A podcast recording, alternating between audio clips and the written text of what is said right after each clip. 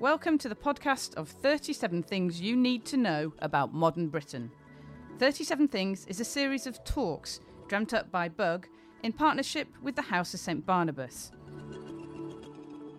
In these talks, we try to unpick modern life by asking open ended questions about the things that seem important today, whether that's money, the media, the madness of celebrities, or the problem with the colour pink. The House of St Barnabas is a not for profit members club that is pledging to break the cycle of homelessness and social exclusion in London. To find out about it, go to hosb.org.uk. And Bug is a collection of journalists and business people who like to question accepted ideas. For more information about Bug and to see the other projects we're working on, go to buglondon.co.uk. And don't forget, you can actually come along to hear our 37 Things talks which take place in the chapel at the House of St Barnabas. Just check out either of those websites for details. If you've been following these podcasts, you'll know that generally in part two we discuss the talks, and this is no exception. So if you haven't heard part one, maybe go back and have a listen. If you have heard it, then just enjoy.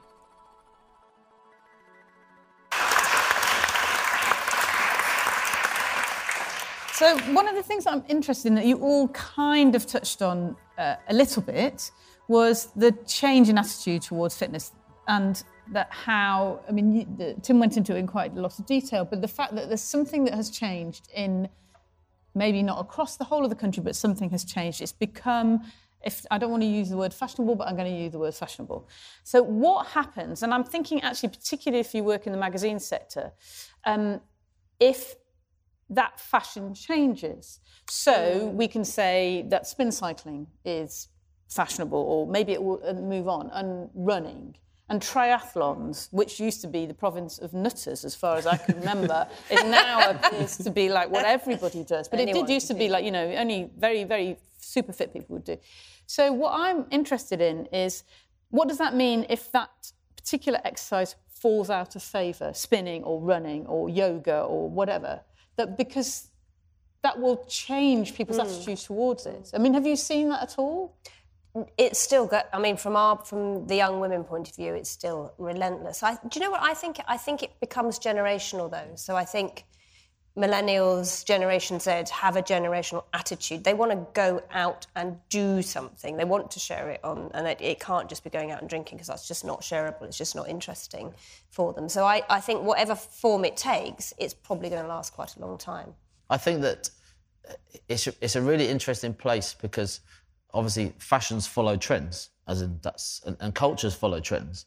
But I think where this is going to be very interesting over the next probably five years is that suddenly you've got a financial angle coming at it, which is mm. the fact that this is being driven ultimately by investors and they see an opportunity to make money here. Whereas, say if I'm incorrect in terms of fashion follow seasons and there's mm. New new fashions that follow. Whereas, even if say indoor cycling potentially was going out of fashion, I think that the the money the money people behind it probably won't let it happen because they can really really push and influence like what people are doing and, and how it's going to do it. So uh, I believe that uh, uh, I know investors out there that that when they are starting a fitness brand, a health brand, or anything, that they actually go for the aggressive option, which is let's get as many stu- sites, studios as we can, as quick as we can, to yeah. kind of saturate people's brains. Yeah, so they know it's there. And what about, I mean, you know, you mentioned the stats, and it is very true that the obesity is going up. And there's a, there's a stat that I read which is to do with how many, how far people walk generally in, in life. And essentially, we all used to work about, walk about kind of a mile and a half every day in the 80s and 90s, and now we only walk half a mile a day. So, you know, you're walking half a mile to your spin cycle class, but, you know, this is essentially the, the average if all this is going on, so all this amazing fitness is going on, we've got classes everywhere, you've got it in Elle, it's absolutely everywhere, but you still can't engage people. I mean, what do you do about it? I, I think, and there is a lot of statistics, I think there's a, an epidemic of mental health problems around, particularly young women, and there's a lot of work and research being done. So I think GPs are recommending exercise yeah. very strongly instead of antidepressants at the moment. It's, it's just shown to help women or generally anyone going through that. So I think it's become part. It's become very much part of the culture. You would never have gone to a GP and say go to a fitness class five years ago. Not even five years ago you wouldn't now because of all the big charities working around that. I think it's actually bedded in quite strongly. There is, yeah. This is what you know. We've. I mean, there's undeniably like a, a socio-economic aspect to it, which has been mm. touched upon in terms of how people target and where they target. But um, what we found, and the reason I mentioned, you know, women's health was that actually when we aimed something to be quite elitist, it, it fundamentally wasn't of interest. You know, it wasn't what people wanted. It's what we call the actuals. People want the actual um, application of the information. That's at the, at the key of it. And what we found is that is more readily available than it's ever been.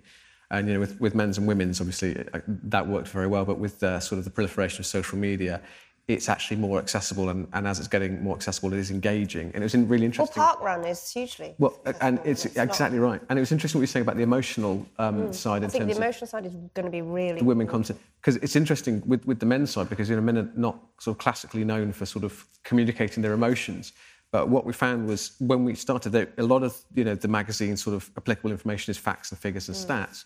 But when we moved online, when we look at the digital, a lot of it was about the club mentality. So there were guys there who were actually wanting to lose weight because they were clinically obese. And there were guys, it wasn't like who could lose the most, it wasn't a competition, it was an actual inbuilt support network. And it was actually really wonderful to see these guys actually talking to each other, saying, hey, you know, you've lost three pounds, that's amazing. And it was quite um, a cultural shift, we thought, uh, you know, because we were very used to this kind of alpha male you know, where it's like it's all about you and it's all about how you progress. And this way we sort of redubbed him the Alpha Gent because we found these people who are actually engaging with each other, actually supporting each other. It was a kind of a new kind of network that we hadn't actually seen before? Facebook before. was driving a lot of that. Hot, you know, wholeheartedly, yeah. and it was really in- incredibly supportive. It's, it's, it's, a nice thing to see. And I also think, sorry, that um, the the particular medium of social media will also de- determine that kind of fluctuation of trend because you know, in terms of Facebook, Facebook kind of runs across everything just quite broadly. Whereas at the moment, there's so many positives and negatives because of the the potential overuse of Instagram.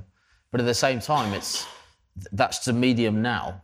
Yeah, like it, was Twitter, change. and it was. MySpace, mm. and it's yeah. a matter of what, what's going yeah, to be next. And the platform will change. The yeah. platform will change, which I then think will have an influence on on uh, because previously with Twitter it was very verbal, it was less imagery, mm. whereas it's now it's video. Whereas now it's kind of like overshare. Okay, given that we are in an Instagram age, I'd like to say two thing, two words to you, and those words are clean eating, and that is seems to be part of the kind of Instagram vibe to do with fitness. How much do you feel that that, that is a positive thing and how much i mean i'm actually actually particularly thinking about Elle around that idea that you should only be eating certain things and if you have a bit of cheese on toast you will be struck down by the health yes. god i've uh, we never ever engaged with any of that because it's ridiculous rubbish i mean you'll if you're if you don't eat gluten you can't eat gluten, it's because you're a celiac. That's the, there is no reason not to eat gluten. I'm saying that, I'm not medically qualified. but I just think it became ludicrous and we just couldn't we couldn't uh, we stopped putting the word diet eating thing yeah. on the cover about five years because it just wasn't i didn't feel and i've got four kids i don't want them to read it's just nonsense yeah, mm. yeah. but I, I, think that i said i think the problem is uh, is that because because that, that term is, is is if anything has become slightly normalized now you know you even see you know high street chains now being like oh, I better stick some like gluten-free stuff on the menu because otherwise we're not going to kind of sell and we're, we're going to miss we're going to miss out.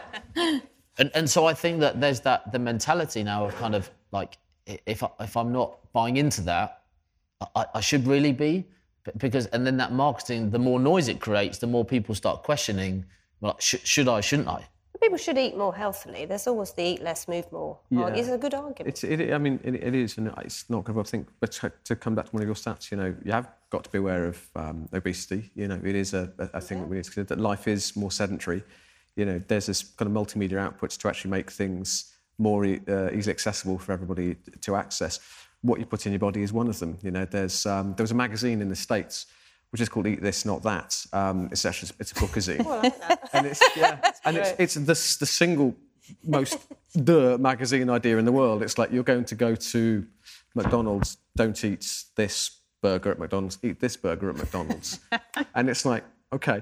And what it did is it just put them together and it counted up the fat, you could say, the saturated fat, the da, da, da. So it wasn't about eating clean, it was just about actually kind of giving yourself the option. And it was amazing, like, because they actually tracked it into uh, full recipes and full days of what, like what you could eat if you go to a corner shop or in a petrol station. And it was brilliant. You know, it's out there, but you just got to, got to be aware. Just kind of, you know, eat this, not that. I think though that it's also very easy to just get caught up because there is a lot of noise about it. It's kind of thinking that it is taking over the world. And you know, I consciously today, every time I walk past, like you, you probably in a day walk past five McDonald's, you know, one at Waterloo and one here. Like everyone, whatever time of the day, is rammed, like rammed. I know. Yeah. And so there's this kind of, you know, is clean eating, is it, isn't it? What, what at the core of it, McDonald's are like rubbing their hands and kind of Yeah, same with So my sister lives in Cornwall. She's never heard of clean eating. She's, I mean, it is a bit, bit bubble-like, I think. I'm going to read out some of the um, answers that you've uh, given us to uh, do you exercise and why. We've got one which is very honest. So it's for sport, which is rugby, and aesthetics. Aesthetics is interesting, isn't it? So, you know, there is an element of this. And here we have another one, which is to look and feel sexy, attractive, vain, and then listen to Right Said Fred uh, song Too Sexy. So there is an element of aesthetics that we haven't Yeah. really touched on, you know, that we that it's quite hard to touch on in a magazine environment because you don't want to put people off. But basically, people want to look nice, don't they? Yeah, and I, I- I'll be entirely honest with I've received both praise and massive amounts of criticism for the, uh, the, you know, the men's health covers over the year. Um, and some of it, you know, if it's valid. We, we made a, um, a choice about sort of how much you know, body mass index our models would have so that, you know, there wouldn't be, see- show that first guy that came up, you know, he was a lunatic, you know, like it's, you have to be bionic to get into that kind of shape. We, um, started putting T-shirts on the models. But what we also did, just to sort of, you know, balance it out, was that we, um, we tested covers with um, sort of, you know, to be honest, like bigger people on the cover and say, well, there's this. And we say, does this work? And we, what we would do is we put them out in a region and see if kind of like a real people thing, you know, would really work. And it didn't. And it was interesting. What we found was that we did a lot of um, transformations in the magazine. Um, I used to um, get rid a lot for this kind of classic thing of men's health, six pack in six weeks. I'm like, yeah, yeah, yeah. so we actually got um, some of the staff to say, you know, do you want to try this and see actually how far can you transform your body? Um, and they were good, you know, they were great guys, and they did it. And you know, there was there was a significant change there. So it was interesting because um, there is a, a balance in it, but where the aesthetic is concerned, you know, it's about it being achievable, still being aspirational. So we sort of tried to adopt the, you know, the Vanity Fair sort of thing, where you know, in a Vanity Fair, it's like you've got a major league celebrity on the cover, but it's kind of about politics. We're kind of hoping to use the same thing, whereas like you'd have, you know, this guy on the cover who might be Hugh Jackman, but actually when you read it, most of this information applies to you. Okay.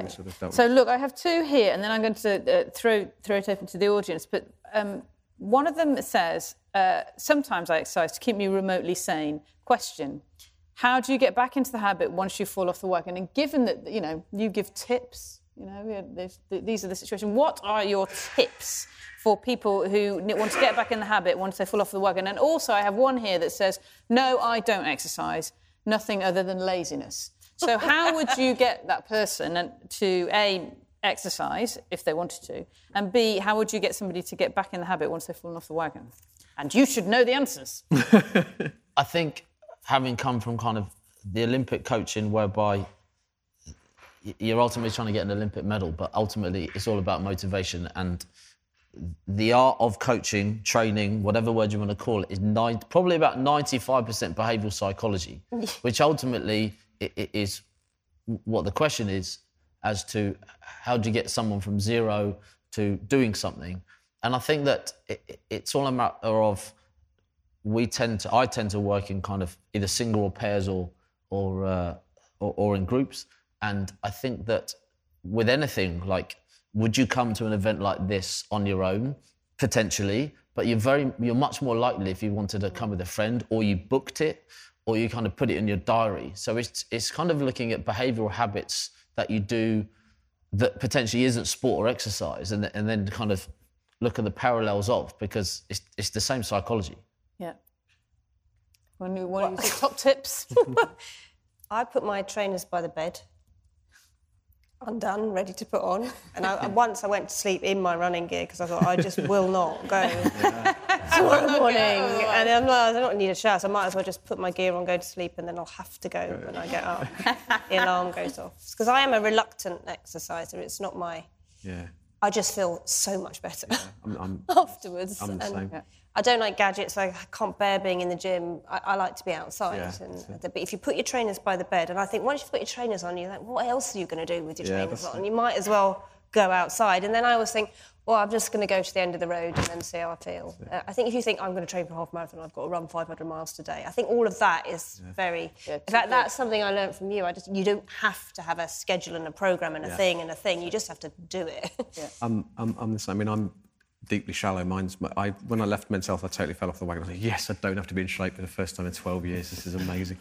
Um, I, I, I'm really, mine's terrible. I buy myself a new T-shirt and I make myself a new playlist and I promise myself Yeah. I'm not going to make it unpleasant for the first two weeks. So I literally go there, I do whatever I fancy with absolutely no routine and I leave whenever I fancy and then you sort of get a little We, bit uh, with friends, I mean, the first time we, we did um, the middle distance at Blenheim triathlon, and we just we didn't do anything before it, and seven of us did it, and we did it together, and we had so much fun training. We just really enjoyed it. We trained together three times a week. We did it in our lunch hour. We got to know each other really well. We didn't really know each other before, and it was just really nice. We just I was looking forward to seeing those friends as much as I was, and the actual the actual day was largely irrelevant to the whole process. I would say also, I mean, speaking as somebody who didn't do any exercise for a really long time um, because I had two kids and all those things, that the first time I went running, Tim kicked me at the bum and I, did, and I went running in my jeans because I had And, no co- and outfit. Converse trainers. Uh, yeah, and I, no, I didn't have any of the outfits. And he just said, well, just run for a bit. And so I went, oh, all right then, and ran for a bit. And then the main thing that kept me coming back was I had such a massive serotonin rush. Yeah, it was like I'd taken an ecstasy. And so I came after, like I ran for 10 minutes and then felt like I should go and lick Yeah. strangers' faces. And so, and it was so strong that's that I thought, this is like going to get me through anything. And so now that's, that's, I only have to run for 10 minutes and that's what I get. Two months before the triathlon, the first time I went on a bike was one of those bikes you hire from from wherever in London, and I just cycled around, London. Regent, cycled around Regent's Park, and I hadn't been on a bike for ten years. Yeah, that's brilliant. Yeah. A mate of mine, Tom, who um, he had a very addictive personality in the 90s. He was addicted to basically everything. And then um, in the noughties, he decided not to be. And he's a, very into um, men's fashion. I saw him at um, uh, Milan Fashion Week. And he's, he's, he said, you know, Morgs, how, how do you do this fitness stuff? And I said, well, you know, mate, just start easy. Just, you know, don't push yourself. Just, you know, go for a bit of a run and see if you like it. He's like, yeah, yeah, no worries. And I saw him the next day running around Milan in brogues and a suit. I was like, oh, dude. but now he's absolutely brilliant. But I also think that, that where uh, I was involved in a very, very interesting project with R- Rob da Bank at, at Bestival, and it was we kind of did an experiment, which was, you know, what would happen if you were to hide the exercise bit and play the music card like really hard. So what we did was we kind of asked around quite a few of the headliners, you know, do you want to come and do a gig? And this sounds really weird, but the people are going to be watching you, but they're going to be on bikes. and people can bring their booze in and like do it. Like I don't care what they're doing, but the only thing is, if you want to watch, you got to be on a bike. and it was the busiest tent at Preston, and it was the weirdest thing. And kind of, we had uh, all the big headliners, and, and it was a tiny room, and we put four thousand people through in three days. And it was that total kind of light bulb moment of, you know, exercise doesn't have to be this awful thing. Makes you feel kind of- good. And, and everyone was doing it because, you know, obviously who knows what they were taking, but it was like, it, it, I've got one picture I want to show you just before we. Um, uh, there. Okay. So I don't know if you've seen this lady. I can't actually remember her name because I'm rubbish. I did write it down. I've forgotten it now. But anyway, she is uh, running a park run. Okay. And she had done no exercise at all. And she runs very, very slowly. She did uh, one of those apps which is like 0 to 5K, which basically you kind of run and you walk and you run and you walk. And eventually she started doing park running. She runs very slowly, even slower than me, and I'm super slow. So she runs at about 40 you know, she does her 5K in over 40 minutes and she comes in last. You can see that he's behind her, but look at her face. She's so happy. And that's why she does it. And she's, um, She's my inspiration. What do you say? Thin inspiration, they used to say, don't they? She's my she's my run inspiration. Lady there. Okay, so um, I think I feel we should ask you, the audience. You, I saw your hand go up, and there is a there's the mic there, up there. Hi. Hello. Hi. Firstly, thank you for coming here and sharing your wisdom with us. I'm sure we all appreciate it, and to everybody who's helped organise the event, and it's an amazing venue. So thanks for that. I, oh, by the way, I'm the guy who likes to write, said Fred. you are looking sexy. How you doing? um, I want to ask one thing I've got uh, basically where lately, and I'm sure you guys all have it, there's just too much information overload. And, you know, my friend's recommending Joe Wicks, someone's doing this, someone's... And it's almost like I'm just shutting out and just what works for me. And I don't know if you guys have had that for yourselves and people around you. And second thing, afterwards, we're going to be going to a vegan restaurant nearby. So if anyone wants to come for clean, you can have gluten. We've got McDonald's across the road, optional. You're welcome to join us. Thank you very much. So, yeah, information overload. How do you deal with? I mean, one of the things I think is quite interesting is that you know I run, but I've been told that running's really bad for me. Mm. You know, well, uh, loads of people have told me running's really bad for me. They said it'll wreck your joints, and I don't know why you're doing it. You should just go cycling instead or do Pilates. and those kind of, I mean, I have no arguments against this because I don't know what the information is. So how do you work it out? So um, I don't know. I imagine it's so. What we used to find was that with, you know, the magazines, information wouldn't necessarily update that quickly. You know, um, so we would go into real detail and we try and find ways that we could tweak this and change that. And you'd be sort of trying to find iteration on iteration of how can we make this better and how can we make this different.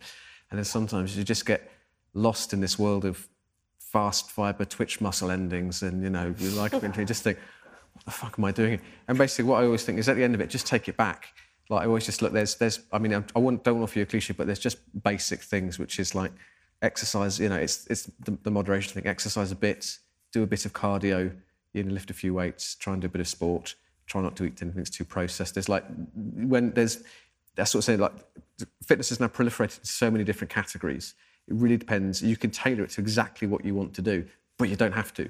You know, you can actually make fitness mass, mass market accessible just by following like five or six key principles. Whenever it gets too much and too involved, just go back to that. Like running is a, is a, is a really key one because when I worked on Runner's World, um, there was one lady that was just in, in insane shape and she was what's called an ultra runner. So she did three marathons in three days, and she would regularly clock up like 60, 70 miles. And one day she broke a bone in her foot, and she just carried on anyway because she wanted the endorphin rush and was saying, you know, don't do this. You know, recognise that, that there is a limit to what you need to do, and you will. You know, it's like a saying. You know, when it gets to the point when it becomes painful, you should have stopped two minutes ago. Yeah. I think we're in an age whereby information is now so so accessible you know, Professor Google can answer everything. And so I personally think because of that access to information, there's, there's also the downside, which is that um, it's very accessible to present information so that suddenly everyone can be an expert. And, and, and therefore, do we especially in the fitness sector, it, it's very, very unpoliced. It's very, mm. it's not v- very well managed. Um, you know, I, am aware I don't have hair, but you, you wouldn't go and have a haircut with a hairdresser that's only done like a bit of a diploma online. Mm. Like you just wouldn't do it. Whereas in fitness and in health at the moment, there is that opportunity whereby um, you, you, can do that. There was that really interesting documentary on BBC Three, I think it was, who was that, that YouTuber, I can't remember her name, and she kind of quite comically, you know, got a f- nutrition diploma um, w- w- and did nothing. And, and suddenly she was a nutritionist. And that was just one thing. But I think how I see it is that there will be a natural survival of the fittest. There will be a natural, the way that cycles go is that we will kind of come round full cycle and, and come back to the basics because ultimately the basics always always win. It's you know HIIT training and all of that stuff. Athletes in the world of like elite sport have been doing that for like 50 years. It's not new. There's nothing new about it. The, the best athletes in the world, they are the ones to look at. Why are they in the best shape? Remove the drug conversation. It's a matter of they're in the best shape because they do the basics brilliantly, and that's all they do. Yeah, they don't do. But I, I think you have to rem- try and remember why you're doing it. Why are you doing that exercise? Is it to feel better? Is it? It's not I always think it's not to win anything. There's no medals. It's no, you know, what, you're not. you you're can get a medal for 10k. I've got one. We, I went. We had um, Lorna Kiplagat, one of the world's fastest marathon runners, come and um, run with us. And I never want to do a marathon. It's just not on. I would never want to do it. And I said, "How do you? How the hell do you just keep going out?" And she said, "Well, I'm just going for a run." Said, I just go out with the mindset I'm going for a run and I really like it.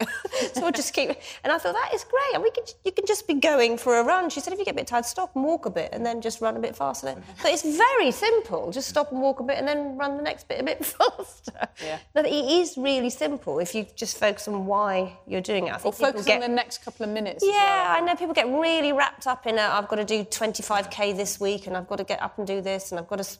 it- It's just should just make you feel great.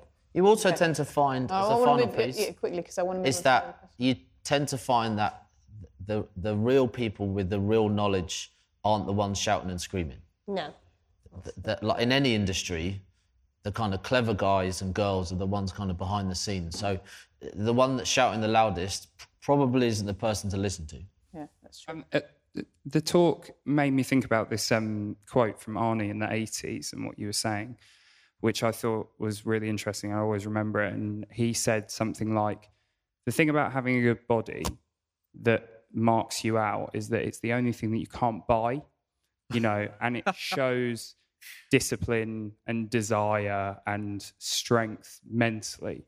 And it was making me think that actually that's almost even more pertinent now because we live in a world where you can buy almost anything, especially if you live in a city, you know, and all the things that people used to buy to mark themselves out as elite have been really democratized. Like you can Yeah. go out and eat, you know, great meals for hardly any money. You can listen to any music that's ever been recorded for a tenner a month. Uh, Fashion is completely democratized. But the one thing Yeah. that hasn't been is having a good body and being fit because you can't buy it. so, I, to me, I kind of think it is the new elitism, but more because everything else has become democratized and it's the one thing that hasn't.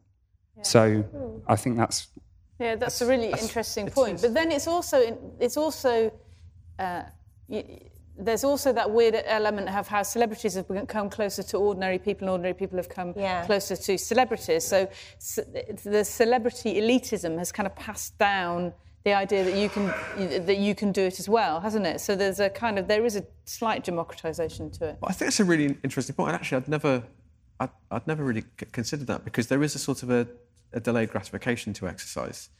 And I mean, you know, it maybe within a session, you know, like you, most people have to run before the endorphin rush kicks in for a bit. You know, it's not otherwise you'd all just jog and be the happiest people in the world. Yeah, Um, yeah. There's definitely a bit. It there's, a doesn't bit- work there's always a discipline first, and then when you actually want to see the body change, there's delayed gratification, and when you get the physiological change, there's delayed gratification. So I think it's a good point. You know, I don't think that's necessarily a bad thing. You, you do have to work at it. You do have to commit if you want to make you know any large scale changes. But um, I, I think the, the, the means to achieve are, are still more more at people's disposal than, than they ever have been. I think also there's an element of um, us staying younger longer. Absolutely. So, I mean, well, like, well, I didn't take up any form of exercise till I was about 43. So, I think that we just keep it going and we do feel we can control it a little bit. We see difference. You, Things change when you're older. And I don't think that we're probably the first generation that's done hardcore exercise for quite as long, I think. And also, there is a theory that people who used to go raving in the 90s all Yeah. run. And the, the reason is because you thought that you were getting high off the drugs and the music, and you weren't. You were getting high off the exercise, going like that. Yeah. And so it's the same. You just do that. I agree with You- this. So oh yeah, go ahead. No. I was saying I, I do agree with the statement, but it also depends where you are on your own kind of life stage because the way that you interpret that station, uh, um, statement is, is is different if you're 20, 40, 70. So kind of Yeah, that's how very I, true. ha, my perception of kind of how I look after my body is totally different now because I've got three kids and kind of Yeah. like Yeah. they mean more to anything than kind of you know uh, do I look the best I ever have? It's kind of like I just care about them and my wife and my family and my kids kind of thing. So Yeah, it's- yeah. it's- Your priorities change. Mm. You had a question. I was just wondering, it can't be a coincidence, though, still, that you're seeing obesity rates higher in poorer areas. I mean, if you were to compare the demography of Clapham to Barking, radically different. So although so although perhaps the people have access to exercise, is there still a perception of elitism? And I, I think I'm looking more to the editors here. In terms of your the demographics, who you sell to, if you were to segment by area, like where is your readership? Are you, you know, do you have a do you have a high readership in somewhere like Wolverhampton? Sure. You know, out of interest and just No, no, it's, it's a really good question. Um, men's, um, again, I should say, you know, I, I left you, but men's was always very interesting because it actually did have a, a very large um, de- um, sort of demographic spread. Um, a lot of magazines do sell in London, the southeast. Yeah, there's no no two ways about that. But this one, of, of all the ones I've worked, and Runner's World actually, um, they both had quite a large sort of ge- geographic um, sort of coverage. But I think you're absolutely right. I, I, I always think, and this is very very primitive, but sort of you know, fitness isn't isn't just about running or just about lifting weights or just about sport. It's obviously nutrition is a a huge part. Um, you know, a lot of you know people. It's a bit trite to say it's seventy percent nutrition. You know, so if you're exercising but you're still putting the wrong things into your body, it's not going to do much good. And, and I think that's the thing. You know, you know, it's it's a thing. We used to try and campaign for this very heavily to, to you know try and get sort of um, taxation in the right places, not the wrong places. That actually it, it's still cheaper to buy you know terribly processed foods, and, and you know that is right. You can counterbalance it. You know, sort of things like you know running become more accessible, the information is more accessible. So you know the ability to try and counteract is stronger, but yet fundamentally. I think it's there, and from my perception, with all the research that I've done in the magazines, I think a lot of it is down to actually when, what you can eat and where you can eat it. Hmm.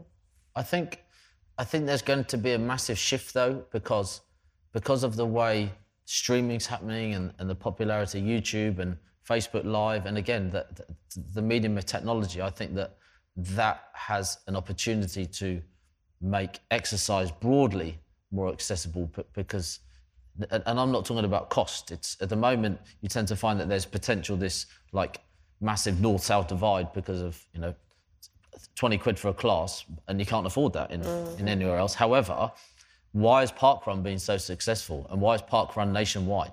There are 386 classes in London. There's no other classes anywhere else in the, in the UK, broadly speaking.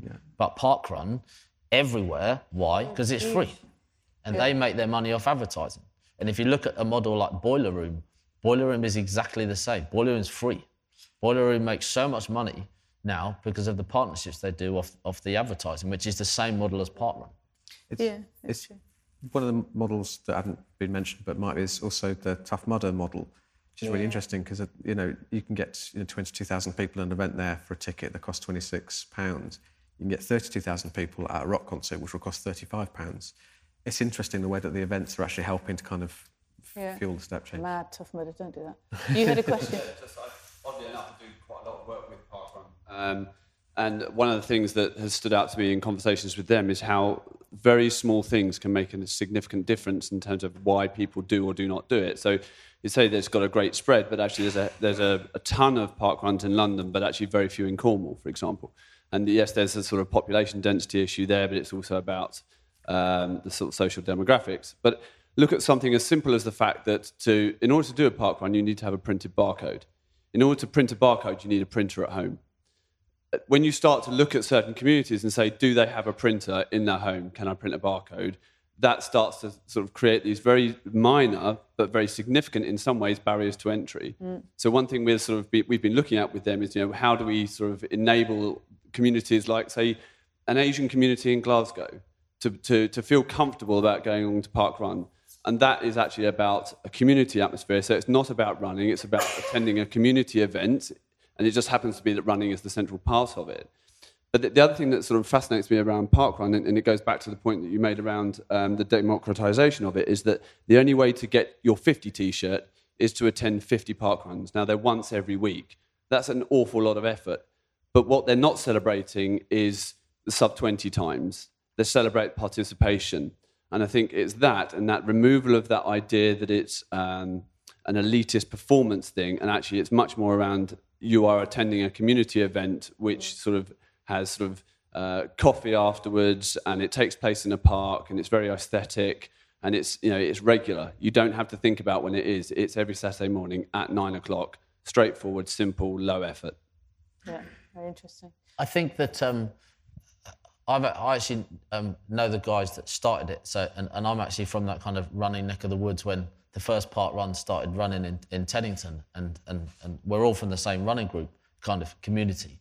And we were all like, what are you doing? Like, you're not charging? Like, are you crazy? Like, how are you going to make any money? And, and, and what happened was that it was all the elite runners because Mo Farah and all the guys from around the Teddington world would go down to Teddington, down to Bushy Park, and they would absolutely nail a 5K. And it kind of, over time, it's, it shifted towards this community thing. And I think far less, I know far less elite runners that go along to try and get a PB, and far more, you know, you said about run. you went with your son. Yeah. And, and I think it's that shift. So it'll be really interesting to see where it goes in, say, three years' time, um, because of the, the speed of the technology. And, and that's a very good point about printers, etc. So Yeah, there and must also be a way it would be quite nice, I think, if you just got a little, like a really crap badge for just doing it the first time. Yeah. You know, I would have been so chuffed with Proud that. that. I've only run it once, and I came 414th out of 418 people. but I did it.